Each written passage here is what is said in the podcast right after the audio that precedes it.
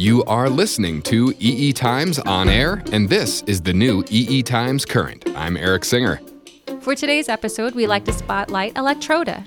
Elektroda is where even experts can learn new things in the world of electronics. Engineers from the novice to the Nobel winner swap problems, solutions, and discoveries that you won't find anywhere else. Elektroda, where engineers go for expertise. EE Times would like to shout out Microchip. Microchip's comprehensive power management and analog portfolios support your designs with efficient, low power, highly integrated, innovative solutions while streamlining your development process and reducing your design risk.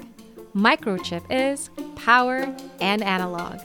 Today's episode highlights a special report from eetimes.com. Here is Brett Brune, editor in chief of eetimes.com, with Majid Kamran, editor in chief of EDN and Planet Analog. Hello, I am Brett Brune, editor in chief of eetimes.com. Joining me today is Majid Ahmad. He is editor in chief of planetanalog.com. Welcome to the show, Majid. Very glad to be here, Brett. So, eetimes.com is publishing a special report called Analog Everywhere. It will start in mid January and run through March. And we are leaning on Majid and his specialization to make each article a must read. The report focuses on three main design themes sensor interface, RF solutions, and power solutions. Majid, would you please first describe the state of the analog market, explaining how we arrived at the need to prepare this special report? Analog design is truly at crossroads. The past decade was mostly spent on cleverly integrating analog building blocks like analog to digital and digital to analog converters, amplifiers, and phase lock loops into system on chip designs. Now, as we are well into 2020s, three giant markets Internet of Things, 5G, and data centers promise to revive the analog fortunes all over again. Especially IoT as well as automotive and industrial designs are all packed with sensors, which are inherently analog devices. That means analog content is going to increase at a time when standalone analog devices like amplifiers, data converters, and comparators are on decline in terms of volume shipments, mainly due to integration of analog functional blocks into large, powerful SoCs. In short, analog is still here, and its design cloud is likely to increase in the coming years. Thank you for that. And let's now focus on a particularly interesting aspect of the report the future of analog tool sets in the EDA industry. Majid, can you give us the skinny on this article that I found particularly insightful? The title is EDA Tools for Analog. Where do I go from here? Just as analog design, IC design is evolving, so too are EDA tools. As they evolve to keep up with the demanding verification needs of next generation system on chips. However, while analog, mixed signal, and RF design tools have continued to grow rapidly and have hit double digit annual growth rates in recent years, they have not exploded in scope to parallel the range of tools for digital designs. And who did we interview for this piece in particular? Laurie Balch, uh, Director of Pedestal Research, is one source. She provides some backdrop by saying that the key enabler of digital design automation has been the ability to use abstracted representations of standardized electronic components to synthesize and simulate designs. However, as she says, while uh, this is a well established practice for digital designs, it's far more it's far more difficult for analog. That's because by definition, analog operations cannot be represented as just zeros and ones, which by the way permits greater design flexibility, but it also means greater analysis intricacy for analog designs. And what does this all add up to, Majid? Well, the EDA industry has not yet successfully developed adequate ways to achieve higher levels of abstractions for analog design techniques, as Balch noted. Here, it's important to note that there remains a real and perceived mystique surrounding the artistic element of analog design expertise. That's because analog designers maintain specialized skills and knowledge to build custom circuitry with minimum standardized uh, components. Mm-hmm, mm-hmm. And what is happening now as a result? Automating all the specialized experience analysis requirements and tricks and rules of thumb for making design trade offs is neither technically straightforward nor radically nor readily welcomed by the analog design community. In other words, adapting new analog automation tools, even if they can be optimized for excellent performance, will require engineers to shift their mindset and trust tools that promise to offload more of the manual design tweaking and optimization they have accustomed to conduct themselves. And who else is quoted in this piece, Majid? Satish Balasubramanian uh, of Siemens EDA, he sees some recognition of the advantages of a top-down digital methodology for analog EDA tools. Uh, for instance, he noted that there is a paradigm shift underway to adapt digital verification techniques for the functional verification of analog and mixed signal designs. In fact, Laurie Balch also sees some degree of catching up with digital tools in the future. She expects that eventually analog design tools will further mimic the landscape for digital design tools. That makes sense because with the ever increasing analog content embedded in modern electronic devices, it's simply not feasible for analog engineers to continue doing so much manual design work. But is the industry seeing any progress, Majid?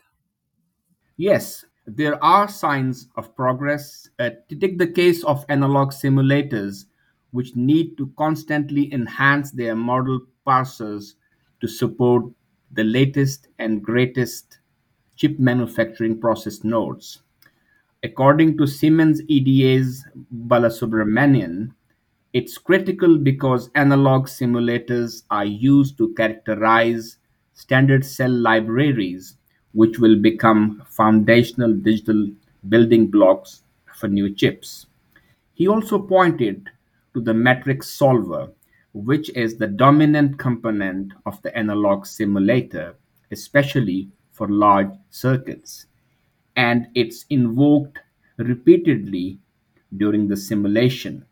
Here, new algorithms are being incorporated to improve matrix solving as well as for parallelization, which can reduce the runtime in circuit simulators. What else will readers discover in this story?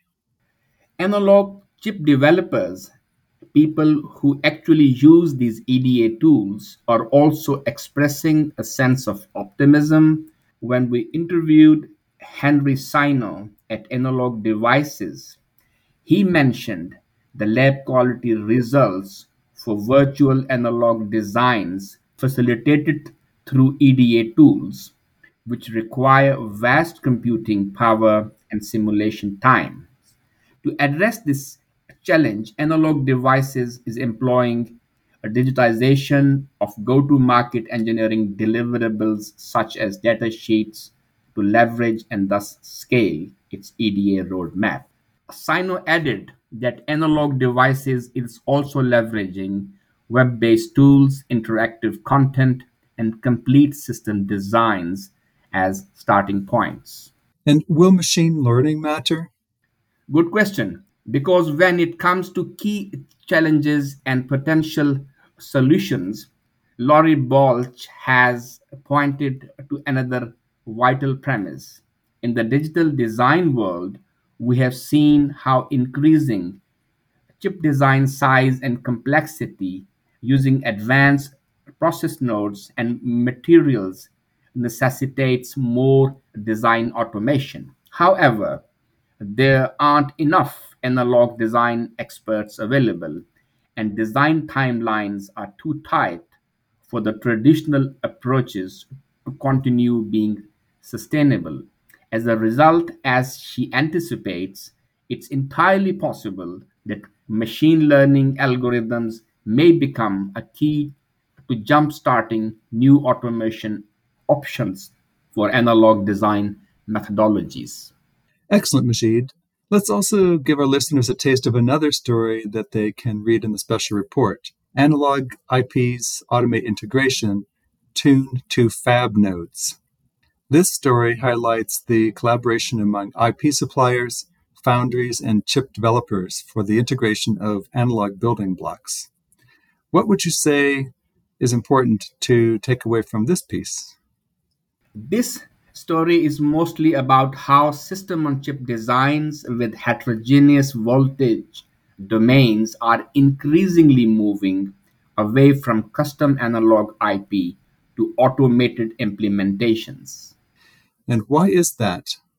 Design engineers don't have to worry about schedule slips caused by manual analog customizations.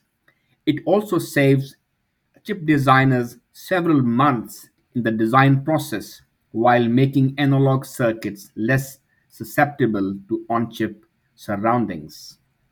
Hmm.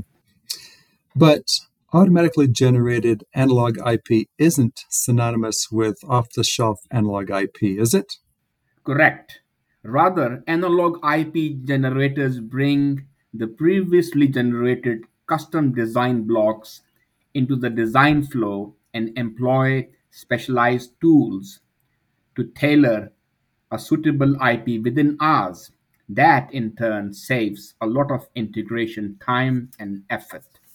Well, one of the key challenges semiconductor engineers face when analyzing the solutions, though, revolves around how much analog designs can shrink when moving from one chip manufacturing process node to another. Does the story go into this as well?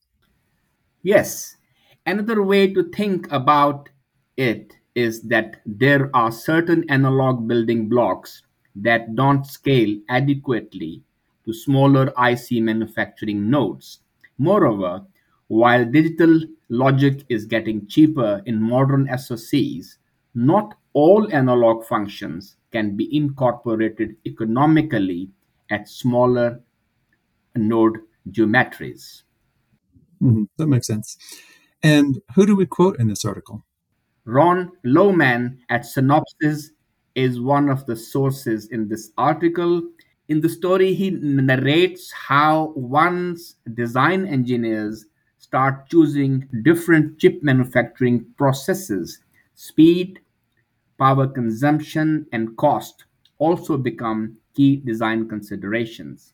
Here, it's worth mentioning that while some analog designs can take advantage of standard CMOS-based manufacturing environments. The smaller IoT designs do require special process technologies, which becomes a key factor when designing analog IP. Majid, what else will readers learn about in this article? At this analog technology crossroads, IP suppliers closely knit relationships with semiconductor fabs matter a lot. Take the case of Analog Bits, which was recently acquired by chip design services company SEMIFIVE. It offers fundamental building blocks for high performance analog.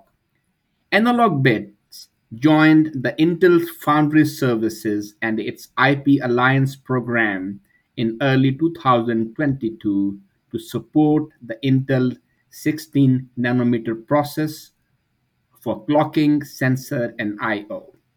Analog Bits also announced the availability of its IP portfolio for Global GlobalFoundries 12 nanometer process node, as well as unveiled plans for analog and mixed signal IPs catering to TSMC's 4 nanometer and 3 nanometer process nodes. Great information, Majid. What are the future challenges of analog IP? While transitioning from the highly manual analog design process to the automated generation of code for analog IP blocks saves a lot of time and integration effort, it's not without challenges, especially when chip foundries continuously move to smaller manufacturing processes. Semiconductor fabs are introducing new process technologies almost every six months, and these aren't just scaled down versions of the previous node. They are increasingly complex and structurally different from the previous node. Can you please provide an example of this dynamic? A good example is the new N3 FinFlex technology from TSMC introduced during the Foundry's 2022 symposium. Transitions to smaller nodes have been seen as a major stumbling block for the analog design realm for quite some time. That makes the recent announcements from analog IP suppliers to support 4 nanometer and 3 nanometer process geometries a notable premise. However, when it comes to smaller nodes, primarily designed for digital, analog designers will have to do things differently. I've also heard about the coming transition from FinFET to gate all around or GAA manufacturing process technology in advanced nodes, and that it will bring unique engineering challenges like capacitance compensation. What is involved there? It's a major technology shift and as a result, analog integration at these advanced nodes will require much higher levels of analog and mixed signal circuit innovation. Furthermore, analog and mixed signal designs at 4 nanometer and 3 nanometer nodes will demand a new breed of EDA tool chains to complement the traditional SPICE simulators. Well, there is a ton of good information in this and all of the dozen or so articles in this special report. Many, many thanks for heading it up, Majid, and great to see you. You're most welcome, Brett. This report can be found on eetimes.com, and more deeper information can be found on the website that Majid manages called planetanalog.com. Thank you for listening. That brings the first episode of EE Times Current to its end. Thank you for joining us. Our EE Times Current shout out was to Microchip. Microchip is power and analog. Today's highlight was Elektroda, where engineers go for expertise. EE Times Current is produced by EE Times. The segment producer was Lady Maya Kane. Today's episode was engineered by Taylor Marvin and Greg McCrae from Coop Studios and Lady Maya Kane. I'm Eric Singer. Thanks for listening.